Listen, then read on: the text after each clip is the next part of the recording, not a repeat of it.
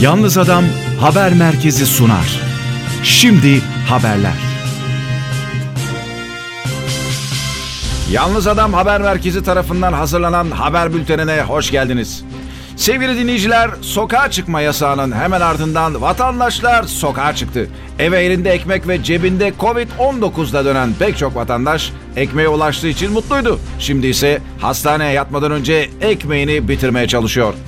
Sokağa çıkma yasağı açıklandığı sırada araçlarıyla yolda olan pek çok vatandaşımız ne yapacaklarını şaşırınca yol üstündeki benzin istasyonlarına sığındı. Oradan da çıkamayacaklarını anlayan vatandaşlara istasyon görevlileri yardım etti. Vatandaşlar bu istasyonlarda gündelikçi olarak işe başladı. Koronavirüs sebebiyle evlerde de farklı heyecanlar yaşanıyor. Seferihisar'da yaşayan Ahmet Sarıpınar ve Meltem Sarıpınar çifti nikah tazelemeye karar verdi. Evde kalmaya başladıkları ilk günlerde birbirini daha yakından tanıyınca boşanmaya karar veren çift zaman geçtikçe birbirimize alıştık. Meğer bir şey biliyormuşuz da evlenmişiz. Bugünler geride kalınca nikah tazeleyip daha sık görüşmeye karar verdik dedi. Sevgili dinleyiciler, Yalnız Adam Haber Merkezi'nin uydur Yalnız Adam Haber Merkezi'nin hazırladığı haber bültenini dinlediniz. Tekrar görüşmek dileğiyle. Esen kalın. Ey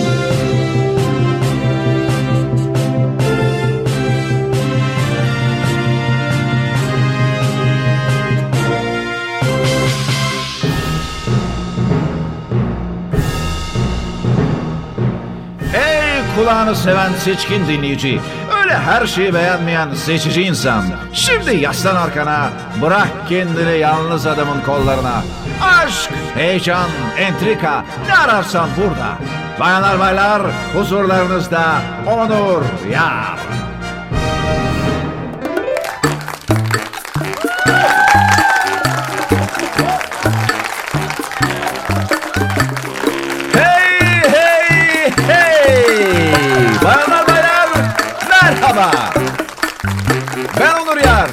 Yalnız Adam podcastlerinin yepyeni bölümüne hepiniz hoş geldiniz. Sağ olun. Sağ olun elleriniz dert görmesin. Sağ olun. Yalnız beni alkışlıyorsunuz ama bir haftadır nerede bu adam demiyorsunuz. Dur bu fırçaya birazdan geleceğim bir saniye. Herkese merhaba hoş geldiniz hoş geldiniz hoş geldiniz. Çok teşekkür ederim çok teşekkür ederim. Bu hafta haber bülteniyle açılış yapalım dedik çünkü ülkemizde her geçen gün ve tabii ki dünyada çok ilginç gelişmeler oluyor. Her geçen gün her sabah her an hatta yepyeni bir haberle karşı karşıya kalıyoruz. Ben de tabii ki yalnız adam dinleyicilerini bu gündemden mahrum eder miyim? Etmem tabii ki. Haber merkezi kurduk, haber bülteni hazırladık. Kocaman bir ekiple haberlerimizi sizlere ulaştırdık. Umarım en doğru bilgi yine Yalnız Adam Haber Merkezi'nden aldığınızın farkındasınızdır. Umuyorum yani. Nasılsınız arkadaşlar? Bakın hakikaten ha. Bak bir önceki podcast'i yayınlayalı 5-6 gün olmuş. Öncekileri böyle 4 günde bir, 3 günde bir yapmışım. Hiç demiyorsunuz ya. Bir tane Instagram'dan mesaj gelmedi ya. Onurcuğum iyi misin? Neredesin? Ne oldu? Zaten evde yalnızım. En yakın arkadaşım kendini karantinaya aldı. Görüşemiyoruz. Ailemden uzağım. Param bitmek üzere. Ev sahibi arıyor. Faturalarım var. Biriniz çıkıp da demiyorsunuz ki bu adamın nesi var? Devam edeyim mi? Tabii ki biliyorum hepimizin dertleri, sıkıntıları var. Herkes kendi dünyasında. Ee, benim için de aynı şey söz konusu. Bir taraftan e, sosyal medya hesaplarını e, e, yönettiğim e, birkaç tane ş- şirket, e, program vesaire var. E, tabii ki bir kriz durumunda olduğumuz için onlarla ilgileniyoruz. Bir taraftan kendi bütçemi, e, bütçemi dengelemeye çalışıyorum. Tamam hepimiz kendi derdimize düştük. Kendimizi kurtarmaya çalışıyoruz. Bir taraftan bir sürü sorunumuz var ama çok ayıp yani. Ben burada kendimiz için, sizler için, kendim için nasıl yalan oldu. sizler için saçımı süpürge ediyorum diyecektim. Pekala sevgili arkadaşlar. Bir haftadır yapmıyorum ama hakikaten bir haftadır da bir sürü şeyle uğraşıyorum. İşler durdu ve ben bu süre zarfında ya bu süreç içinde de sürekli bunlara bir çözüm üretmeye ve ne yapabilirim diye düşünüyorum ve aksiyon oluyorum. Bir taraftan aslında şikayeti tabii ki şaka olarak söylüyorum. Heyecanlı, aksiyonu bol bir süreç. Her zaman her program dediğim gibi yakınlarımızı kaybetmenin, endişe etmenin, hastalıkların dışında söylüyorum bunları. Onlar tabii ki hayatımızın çok merkezinde olaylar ve durumlar. Ne zaman bir yakınımıza, kendimiz de dahil bir rahatsızlık, bir hastalık, bir kayıp söz konusu olduğunda tabii ki bütün canımız orada oluyor aniden. Ama onun dışında içinde bulunduğumuz süreç aslında hayat her zaman hep derler ya en iyi okuldur. Ve iyi bir öğrenci olduğunda hayat okulundan başarılı bir şekilde mezun olursun ya da notların iyi olur diye. Hakikaten öyle. Bu dönemde bize hayatın sunduğu aslında hmm, testlerden belki sınavlardan biri diyebiliriz. Belki kendimizin kendimize sunduğu. Çünkü olayın bu duruma gelmesinde bizim de parmağımız var. Belki de çok fazla parmağımız var. O yüzden de içinde bulunduğumuz durum bizim yarat bizi yaratıcı olmaya da itiyor aynı zamanda. Ee, sıkıntı diye gördüğümüz pek çok şey aslında bize yaratım olarak geri dönebilir. Bugünlerde ben şeyi çok duyuyorum. Çok fazla tabii ki sosyal medyaları, videoları, e, televizyon ya da işte uzmanlar olsun, pek çok farklı içerik üreten insanlar olsun. Sürekli cümleye şöyle başlıyor. Zor bir süreçten geçiyoruz. Evet içinde bulunduğumuz süreç çok zor. Çok zorlu bir süreçten geçiyoruz. Bu zorlu sürece en yakında hatta bunu çok sık tekrarladığımız için aslında süreç daha zorlu hale geliyor psikolojik olarak. Günlük hayatımızda yani hayatın kendisinden daha farklı bir şey yaşamıyoruz. Var mı farklı bir şey? Görebiliyor musunuz? Belki biraz daha sıkışık, biraz daha hızlandırılmış. Hani olur ya hızlandırılmış kurs. İngilizce öğreniyorum ama işte haftada 5 saatten birdenbire 10 saate çıktı. Fark tek farkı aslında bu. Ama bu farka çok zor, daha zor, işte ne yapacağız, ne edeceğiz paniğiyle baktığımızda olay daha zor hale geliyor. Ama çözüm odaklı baktığımızda hakikaten bir matematik problemi çözmek gibi. Mesela geometri çalışıyorum. Çok karmaşık bir geometri problemi geldi karşıma birdenbire. Şimdi panik yapabilirim, zor bir problemle karşılaştığımı düşünebilirim. Bütün bu düşüncelerin arasında kaybolup en sonunda vazgeçebilirim. Ya da ha okey daha zor bir problem çıktı benim karşıma. Ama sonuç olarak bu da bir geometri sorusu ve çözüm yolları aynı. Bakış açısını sakin, çözmeye odaklı tuttuğum zaman o problemi de çözebilirim. Bu arada sokağa çıkma yasayla aramız nasıl? Çok aniden gelmiş olması ve insanların panik halde sokağa fırlamış olması. Belki beni dinleyenler arasında da panik halde sokağa çıkmış olanlar da vardır. Ya da birdenbire çok hazırlıksız yakalanan e, arkadaşlarımız da olmuş olabilir. Ama kendi adıma şunu söyleyebilirim. Şimdi dışarı çıkamıyoruz ya. Bu şey gibi hani pembe fili düşünme. Ben böyle söyleyince ne oluyor? İnsan pembe fili düşünüyor doğal olarak. Sokağa çıkma. Ne oluyor? İnsan sokağa çıkası geliyor böyle bir yasak. Hangi yasak olursa olsun psikolojik olarak insan hemen ona dikkatini veriyor ve o yasağı delmek istiyor çok doğal olarak. Benim de biraz paniğim oldu yani bu acaba sürekli evi kolaçan ediyorum diyorum ki eksik bir şey var mı acaba? Çünkü çıkamayacağım ya eksik bir şey arıyorum. Ne enteresan bir psikoloji. Aslında işte yumurtam bitmişti, e, peynirim bitmişti. Ben bu sabah yumurta ve peynir almayı düşünüyordum.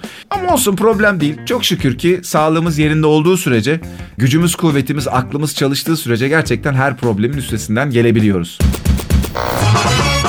Yalnız Adam. En büyük zevki. Evet sevgili dostlar haber bültenini dinledik. Sokağa çıkma yasağını konuştuk. İçinde bulunduğumuz dönemle ilgili biraz hoş sohbet ettik. Ve isterseniz programın bir diğer bölümüne, üçüncü bölümüne geçelim. Bu hafta sürpriz bir bölüm ekliyorum programa. Sanki her hafta ekleyecekmişim gibi oldu. Öyle anlaşılmasın. Hazırsanız başlıyoruz. Tarihte, bu hafta. Tarih, tarih hafta. Bu, bu, bu, bu, bu. Tarihte bu hafta.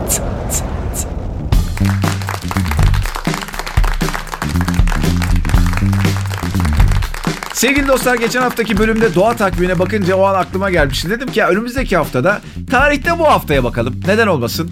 Bu podcast özelinde bir tarihte bu hafta eklemek istedim. Umarım siz de keyif alacaksınız. Şöyle beraber tarihi olaylara bir göz atacağız. Bakalım tarihte bu hafta yani bugünle başlayalım 12 Nisan'la başlayalım. Önümüzdeki birkaç güne bir göz atalım. Kim bilir neler yaşanmış. Pekala tarihte bu haftaya 12 Nisan 1931 ile başlıyoruz. Ne olmuş o gün? Türk Tarihi Tetkik Cemiyeti kurulmuş arkadaşlar. Mustafa Kemal Atatürk'ün direktifiyle Türk tarihinin ilk kaynaklardan araştırılması amacıyla kurulmuş bir araştırma kurumudur. Ne ilginç değil mi? O gün bak Atatürk bu direktifi verirken onlar tarihi olaylar olarak geçmişi görüyordu. Yani 1931'in öncesini. Şimdi biz onların dönemini tarih olarak görüyoruz. Halbuki biz de bir gün tarih olacağız. Öyle değil mi? Bize de bir gün tarihi olaylar olarak mesela korona zamanlarını falan yazacaklar. Vay diyecekler. İşte 200 sene önce, 300 sene önce neler olmuş falan. Belki o zaman yine böyle bir podcast, radyo programı gibi bir şey olursa tarihte bu hafta programını yapan bir çok bilmiş arkadaşımız belki bugünleri anacak. Düşünüyorum da acaba beni de yazarlar mı tarihte? Yani Türkiye'ye ya da dünyaya damga vuracak, kitaplara geçecek bir şey yapar mıyım acaba? Size bir sır vereyim sevgili arkadaşlar. Bakın yarın öbür gün bu tahminim tutarsa e, Onur söylemişti dersiniz. Bakın ben kendimi bildim bileli hep önemli işler yapacağımı düşündüm. Çok eskiden beri. Yani hep içimden öyle geçti. İşte Cumhurbaşkanı gibi olabilir. Ne bileyim işte Kültür Sanat Bakanı gibi olabilir. Ne bileyim Milli Eğitim Bakanı gibi. Yani böyle ülkedeki pek çok insanın hayatını güzel ve olumlu anlamda etkileyecek bir pozisyon. Tamam yani zaman içinde meclise girmek ya da bakan olmak için öyle çok önemli özelliklere sahip olmak gerekmediğini hatta hiçbir özelliğe sahip olmasan da iyi olduğunu e, gördük. Ben de bundan cesaret aldığım için söylemiyorum tabii ki. Gerçekten içimde öyle bir şey var. Zamanla göreceğiz tabii. Yine 12 Nisan'dayız. Bu defa 1991 yılına daha yakın bir tarihe geldik. İstanbul Genel Evi işletmecilerinden Matild Manukyan İstanbul'da vergi rekortmeni oldu. Mesela bu şekilde tarihe geçmek istemezdim açıkçası. Ama bir dakika bir dakika yanlış anlamayın. Yani genel ev işletme mesleğini hani kendime yakıştırmadığımdan utandığım için falan değil yani. Çünkü zor bir iş. İşin kendisi hakikaten çok zor. Kendinizi bir an bu kadının yerine koysanıza. Bir dakika bir dakika yanlış oldu. bir dakika soruda bir yanlışlık oldu. Çünkü Şimdi kadın erkek ayrımı yapmak istiyorum. Çünkü Matilde Manukya'nın yerine kendini koyan erkekler yo nesi zor ki bu, bu işin. Ya hatta çok da zevkli bir iş diye düşünüyor olabilir. Bir dakika öyle değil. Kadınlar olarak tabii ayıralım. Kadın ya siz var ya siz. Kadınlara sormak istiyorum. Hani gerçekten kendinizi e, Türkiye'de genel ev patroniçesi. Yani ne anıları, ne hikayeleri vardır inanılır gibi değil. Kendisi aramızdan ayrıldı ama bilmiyorum hakkında kitap yazıldı mı bir belgesel yapıldı mı ama yani gerçekten oturup dinlemeyi çok isterdim. 12 Nisan tarihindeyiz. Bu defa 1993 Türkiye internete bağlandı.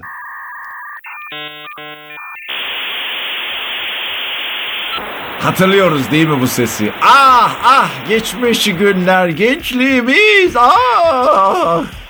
Yalnız internet Türkiye'ye geldi yazmıyor. Türkiye internete bağlandı yazıyor. Hakikaten bak ne komik geliyor değil mi? 1993 Türkiye internete bağlanmış. Sen internete mi bağlandın? Sen internette mi için? İnternet için sen büyüyeceksin mi? Sen sosyal medyaya mı dönüşeceksin? Çor sen bizim başımıza çoraplar mı öreceksin? Sen 24 saat elimizde mi tutacaksın seni? 1796 yılındayız şimdi arkadaşlar. 13 Nisan tarihine geçtik. Amerika'ya ilk kez bir fil getirildi. Buradan da anlıyoruz ki fil Amerika topraklarında yaşayan bir hayvan değilmiş. Peki nereden getirilmiş olabilir? Tahmini olan var mı? Bir dakika ya ben bunu tahmin sorusu olarak bir küçük bir yarışma gibi yapabilirim. Şu an yayın devam ederken arkadaşlar podcast devam ederken hemen Instagram'a girin ya da istiyorsanız podcast'ı durdurun. Benim hesabıma girin. Onur Yar ben. Hesabımı bulun bana oradan direct message olarak, direkt mesaj olarak Instagram'dan yazın. Ama lütfen internetten bakmayın. Hani fil Amerika'ya nereden gitti falan diye. Bir tahmin edin bakalım. Hani gerçekten kendi tahmininiz olsun. Ya beraber eğlenelim işte yani. Gerçekten Instagram'a girin. Bana cevabınızı yazın. Hani Amerika'ya fil nereden gitmiş olabilir? Koskoca dünya haritasını gözünüzün önüne getirin. İsteyen 3 tahmin hadi. Hadi 3 tahmin hakkımız olsun. Hadi yarışmayı daha renkli hale getirelim. Birinci tahmin işte ikinci tahmin, üçüncü tahmin. Nasıl yazarsanız yazın gönderin. Sıradaki tarihi olayımız sinemayı özleyenlere gelsin ki kim özlememiştir ki? 1894 yılındayız. 14 Nisan 1894. Thomas Edison sinemanın öncüsü sayılabilecek kaintoskop adı verilen cihazın ilk gösterisini yaptı. Ya da kinetoskop da olabilir, kaintoskop da olabilir, kenitoskop da olabilir. Önemli değil. Merak edenler için bu arada Instagram'da demişken hazır story olarak paylaştım. Ee, nasıl bir şey olduğuna bakabilirsiniz. Nasıl bir cihazmış bu. Sanırım e, sinemaya gitmek de hakikaten bugünler geçtiğinde ilk yapacağımız aktivitelerden bir tanesi. Ya yapacak ne kadar çok şey var değil mi? Hani derler ya insan ayrı kalınca sevdiği şeylerin değerini anlarmış. Gerçekten tam da o günleri yaşıyoruz. Ve sinema demişken pek çok defa beyaz perdeye uyarlanan bir olay var sırada. 15 Nisan 1912 2340 yolcusuyla ilk yolculuğuna çıkan Titanic transatlantiği Newfoundland'in güneyinde bir buzdağına çarparak battı. Olayda 1513 kişi hayatını kaybetti. Bir an şunu düşündüm arkadaşlar e, okurken bunu. Ben acaba Titanic'te olsaydım kurtulanlar arasında mı olurdum? E, geminin üçte ikisi hayatını kaybediyor. Üçte biri kurtuluyor hemen hemen. O yüzden ben acaba kurtulanlardan mı olurdum diye düşündüm ve büyük bir ihtimalle ben kurtulurdum arkadaşlar. Bana öyle geliyor. Çünkü böyle bu tip olaylarda böyle soğukkanlıyımdır. Ee, hemen böyle duygularım çok yükselip de kendimi kaptırmam kolay kolay. Daha böyle soğukkanlı bir insanı büyük bir ihtimalle bir yolunu bulur. Hatta yanımda birileri varsa onları da kurtarmanın, onları da sakinleştirip kurtarmanın bir yolunu bulur. Büyük bir ihtimalle de kurtulurdum. Bak güzel bir soru. Siz peki bir an bir düşünün bakalım. 1984 yılında ilginç bir olay yaşanmış. 16 Nisan 1984'teyiz arkadaşlar. Bakın çok enteresan. Kültür ve Turizm Bakanı Mükerrem Taşçıoğlu çıplak denize girmek isteyen turist Türkiye'ye gelmesin dedi. Ve halk bakanı protesto etmek için tüm plajlarda denize çıplak yok o, o kadar atıyorum canım o kadar da değil. Olsa ya gerçekten. Ay ne acayip. İsterdik değil mi o anı yaşamak mesela tarihte? Gerçi her çıplak beden aynı güzellikte olmayabiliyor. O yüzden e, bilemedim yani ama yine de ilginç olurdu ya. Düşünsene sokak, pla, bütün plajlarda çıplak insanlar var. Ne acayip. Bir şey söyleyeyim mi? Bak herkes çıplak olsa gerçekten kimse kimseye gözünü dikip bakmaz. Öyledir ya şimdi mesela sokakta bikiniyle biri geçse şu anda şu mevsimde dönüp ne oluyor ya falan diye bakar bakan olur, saldıran olur, ayıplayan olur, döven ol bilmem ne. Hani bikiniyle ya da mayo ile yani kadın erkek fark etmez.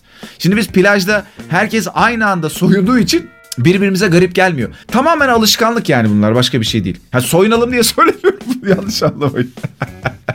Şimdi olay ilginç olunca ben biraz araştırdım arkadaşlar. Öncelikle bakanın tam açıklaması şu. Göğüslerini açmak isteyen turistler başka ülkelere gitsin. Böyle söylemiş. Ama niye böyle söylediğini bulamadım araştırdım biraz. Acaba diyorum eşiyle yazlıktaydı da bir an üstsüz güneşlenen bir turiste gözü kaydı ve o sırada eşine mi yakalandı? O da evliliğini kurtarmak için kahrolsun memeler gibi bir açıklama yapmak zorunda mı kaldı? Bilmiyorum. Ama Tan gazetesi dönemin flash gazetelerinden Tan buna bir cevap vermiş. Gençler belki bilmeyebilir Tan gazetesini. Eskiden Playboy'un gazete versiyonu gibiydi. Yani her sayfasında güzel kalçalar, memeler, bacaklar olan bir kültür sanat ağırlıklı bir gazeteydi Tan zamanında. Bakanımız göğüslerden bahsedince Tan gazetesi de Norveçli olduğunu iddia ettiği ve üstünü çıkarırken çekilen fotoğrafıyla bir hanımefendinin açıklamasını birinci sayfaya taşımış. Hafif böyle meme uçları görünüyor böyle soyunurken. Diyor ki Norveçli hanımefendi ben güneşi gördüm mü göğüslerimi hemen açarım. Bunu bana doktorum tavsiye etti. Tabii ki büyük bir ihtimalle uydurma. Yıllarca gazetelerin arka, sayfalarında çok yaptılar bunu. Ama daha sonra ilginç şeyler oluyor. Yani bu Norveçli hanımefendiden mi etkilendi e, Sayın Bakan e, Mükerrem Bey bilmiyorum ama açıklamasını şöyle değiştiriyor. İsteyen istediği gibi soyunabilir biz buna karışmayız. Ve olay tatlıya bağlanıyor. Tatlıya bağlandıktan sonra tüm turistler göğüslerini güvenle açıyor sevgili yalnız adam dinleyicileri. Ve bu olayımızla tarihte bu haftanın sonuna geldik sevgili dostlar. Umarım keyif almışsınızdır. Sevgili dinleyenler, Yalnız Adam podcastlerine Spotify'dan 24 saat ulaşabilir, takip et butonuna tıklayarak yeni programlardan haberdar olabilirsiniz. Aha da Yalnız Adam'ın sonuna geldik sevgili arkadaşlar. Çok teşekkürler dinlediğiniz ve ilgi gösterdiğiniz için. Alkışlar, evet, konuşamadım. Alkışlar size.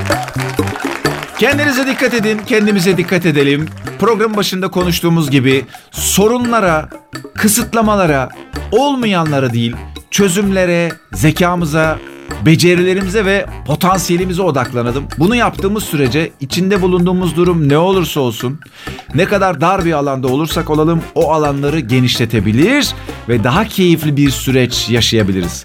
Ben mümkün olduğunca buradan sık sık yeni program yapmaya çalışacağım elimden geldiğince.